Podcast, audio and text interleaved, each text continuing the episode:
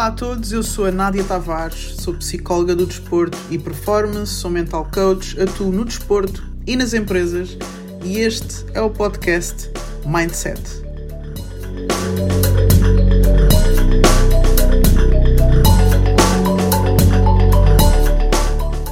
Eu sinto que evolui muito a nível pessoal e profissional quando percebi quem é que manda em mim. Se sou eu que mando em mim os meus pensamentos, os meus sentimentos, os meus objetivos, o meu propósito, uh, as minhas intenções, ou se o que manda em mim são as circunstâncias, o que os outros pensam, o que os outros dizem, os meus resultados, o reconhecimento dos outros, as coisas acontecerem como eu quero ou não. Ou seja, se o que manda em mim é interno a mim ou é externo a mim. Eu não vou dizer, e já disse aqui muitas vezes, que obviamente que as coisas externas têm uma influência, não é? Eh, nós sentimos coisas, gostamos ou não gostamos de coisas, aceitamos ou não aceitamos melhor, melhor as coisas. Uh, obviamente que as coisas que acontecem à nossa volta têm um efeito em nós, não é? Nós temos uma interação com o contexto, com as pessoas, com o ambiente. Mas definir uh, quem eu sou, o que eu faço, que decisões é que eu tomo, quanto mais dependente tiver daquilo que está interno a mim, daquilo que depende só de mim, obviamente melhor. Nós esta semana tivemos a falar de autogestão, da capacidade de eu me gerir a mim mesma.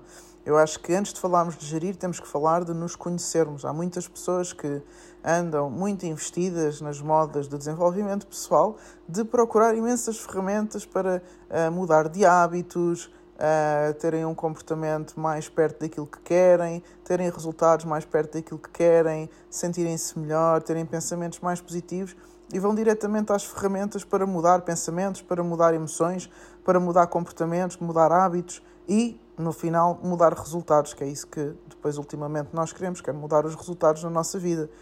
Mas pegam nessas ferramentas sem perceber como é que funcionam, não é? Há ferramentas que podem funcionar para mim, mas que não funcionam para ti e vice-versa. Tu primeiro tens que perceber como é que tu funcionas, como é que tu pensas e porquê é que pensas como pensas, quais é que são os teus triggers e as coisas que te irritam, que te deixam feliz, que te deixam tranquilo, que te deixam motivado, que te deixam ativado, que te ajudam a ser mais disciplinado, é trabalhar sozinho, é trabalhar em grupo, é, é, é acordar mais cedo, ou primeiro é descansar, é fazer primeiras tarefas mais fáceis ou primeiras mais difíceis, é, é de uma forma mais organizada e metódica ou é de uma forma mais criativa e livre é, é com a ajuda dos outros, ou primeiro fazes a tua parte sozinho e depois juntares ideias.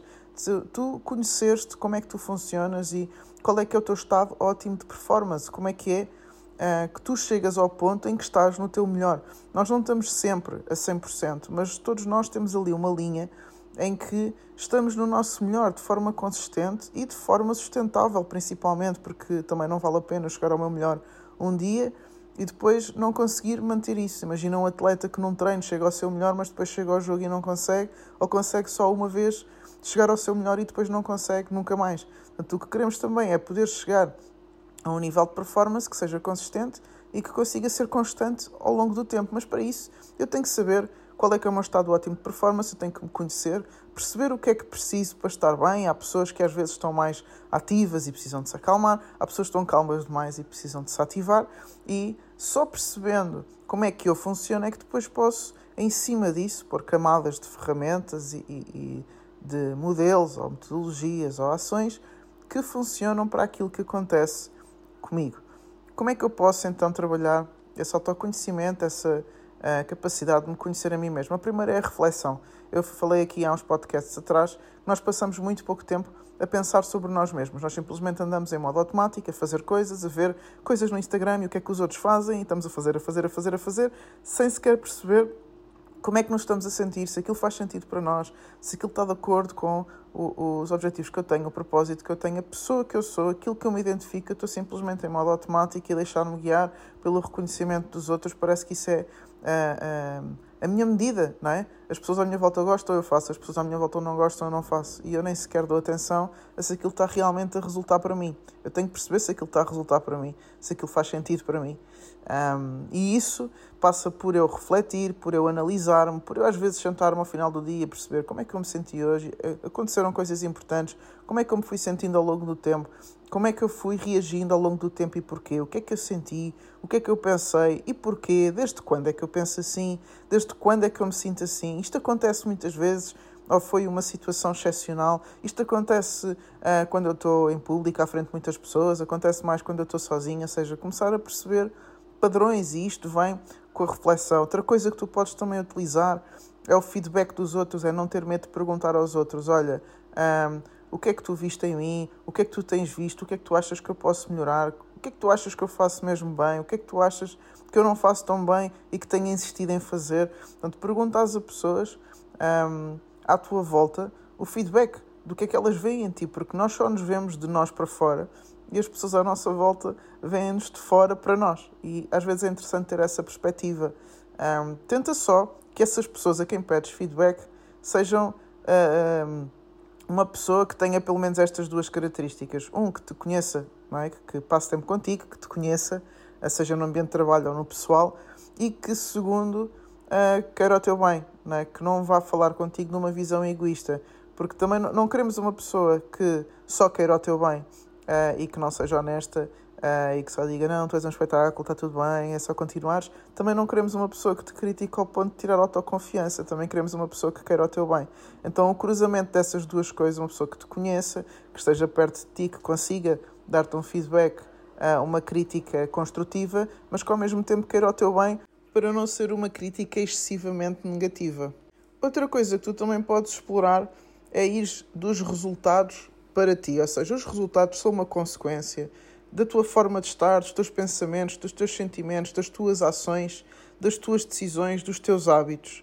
Mas às vezes temos alguma dificuldade em fazer o que eu estava a dizer há pouco, refletir sobre nós, ver padrões. Então podemos ir àquilo que é mais palpável, ir aos resultados, ir ao que é que temos conquistado, conseguido uh, nos últimos tempos, o que é que temos alcançado nos últimos tempos, fazer uma lista disso e perceber se isso está de acordo com os meus objetivos, se eu estou realmente a ir de acordo com isso ou não e depois fazer o caminho inverso. O que é que eu tenho feito para conseguir estes resultados ou o que é que eu tenho deixado de fazer que não está a conseguir atingir os resultados que eu quero? E depois de falar dessas ações, de perceber que ações, que comportamentos, que hábitos eu tenho tido, se calhar perceber como é que eu me tenho sentido, porque é que eu não tenho conseguido fazer isso ou porque é que eu tenho feito demasiado isso. Ou seja, imagina que eu tenho um hábito negativo, o que é que eu sinto quando faço essa ação, quando tenho esse hábito negativo, quando como demais, quando deixo de ir ao ginásio, quando explodo com as pessoas, quando me isolo das pessoas. Portanto, uma, uma coisa que seja um hábito, que seja um comportamento repetido, deixa-me lá perceber o que é que eu sinto nestes momentos, não é? que depois vais encontrar também o padrão, o que é que eu sinto nestes momentos para fazer isso? E depois subir um bocadinho mais. E vamos aos pensamentos e tentar perceber o que é que eu penso nesta situação, o que é que eu começo a interpretar nesta situação, o que é que eu começo a achar nesta situação, achar que ninguém gosta de mim, que que, que ninguém me entende, que estou sempre sozinha, que ninguém uh, olha para a minha necessidade, ou seja, começar a perceber o que é que eu começo a pensar antes de fazer isso. Estou muito cansada, estou muito estressada, por isso é que chego a casa, sento-me no sofá, não faço mais nada. Ou seja, o que é que eu ando a sentir e a pensar que me levam a ter essas ações. E por último, que também é palpável e que agora podemos relacionar com pensamentos, sentimentos e comportamentos que nos levam aos resultados, é pensar quais é que são os triggers, que situações é que despoletam esses pensamentos, esses sentimentos e esses comportamentos que levam a esses resultados. Ou seja, foi uma discussão eh, na vida pessoal, foi um conflito no trabalho, foi uh, eu estar sempre a fazer a mesma coisa no trabalho e já achar que é monotonia e sentir que não estou a ser reconhecida, um, é eu ter lutado muito por um objetivo e não ter alcançado. Podem ser muitas coisas, agora aqui o segredo é encontrar padrões. É na construção deste raciocínio, desta reflexão de padrões que eu me conheço, começo a conhecer. Eu começo a perceber, ok, sempre que acontece isto, eu reajo assim. Sempre que alguém me diz isto, eu tenho tendência a sentir isto. Sempre que eu penso isto, tenho tendência a sentir aquilo. Sempre que eu faço isto, tenho tendência a ter este tipo de resultados. Eu começo a perceber como é que eu funciono. E agora sim, passamos para o passo das ferramentas de autogestão. E acreditem que se trabalharmos primeiro no autoconhecimento, nós vamos estar a meio caminho de autogestão. Porque eu já vou por antemão perceber, ok, já sei que aquela situação costuma causar-me isto, isto e isto, então eu vou fazer já isto, isto e isto para precaver. E nem preciso de estar no momento com uh, aqueles sentimentos todos e ter que lidar com aquela situação toda no momento. Eu já lidei de antemão e já não tenho que lidar depois na prova de fogo. Já vou preparada para a situação. Eu já sei que quando tenho que fazer uma apresentação à frente dos meus colegas no trabalho, eu fico nervosa e começo a disparar para todo lado. E depois, se alguém me diz alguma coisa, ainda que seja uma crítica construtiva, disparo para todo lado e depois começo-me a isolar e fico uns dias quase que sem falar com ninguém. Ok, encontraste o trigger, ter que fazer uma apresentação em público, percebeste o, o pensamento, ah, estão a olhar para mim, vão-me criticar, vão dizer sentimento, não sei, medo, insegurança, e depois o comportamento, começas-te a isolar e ficas mais irritável e a disparar contra as pessoas.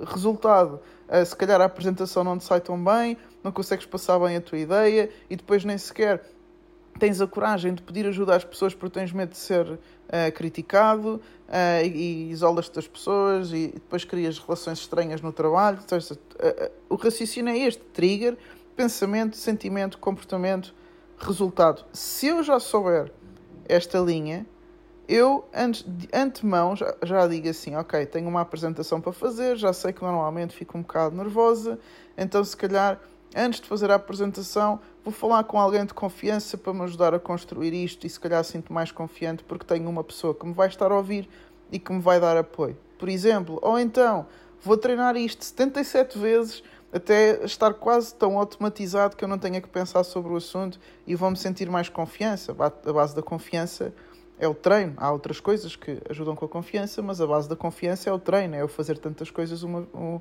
tantas vezes uma coisa que acaba por tornar-se automático, ok? Então eu de antemão perceber que coisas é que vão resultar comigo para não ter que lidar com a situação no momento, no imprevisto, já na prova de fogo.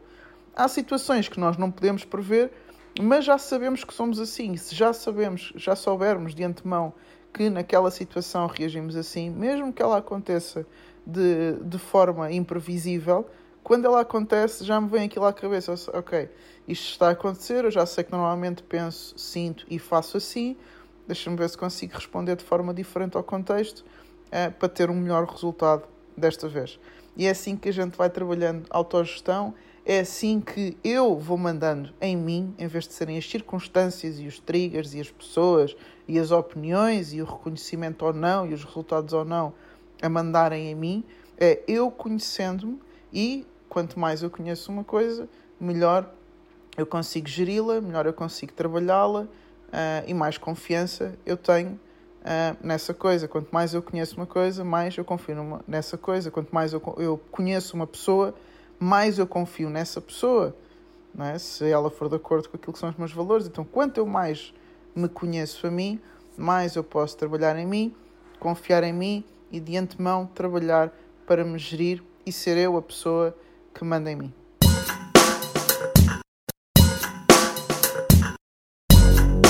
Espero que tenhas gostado da mensagem que ela te seja útil. Agora lembra-te, põe em prática. Até à próxima.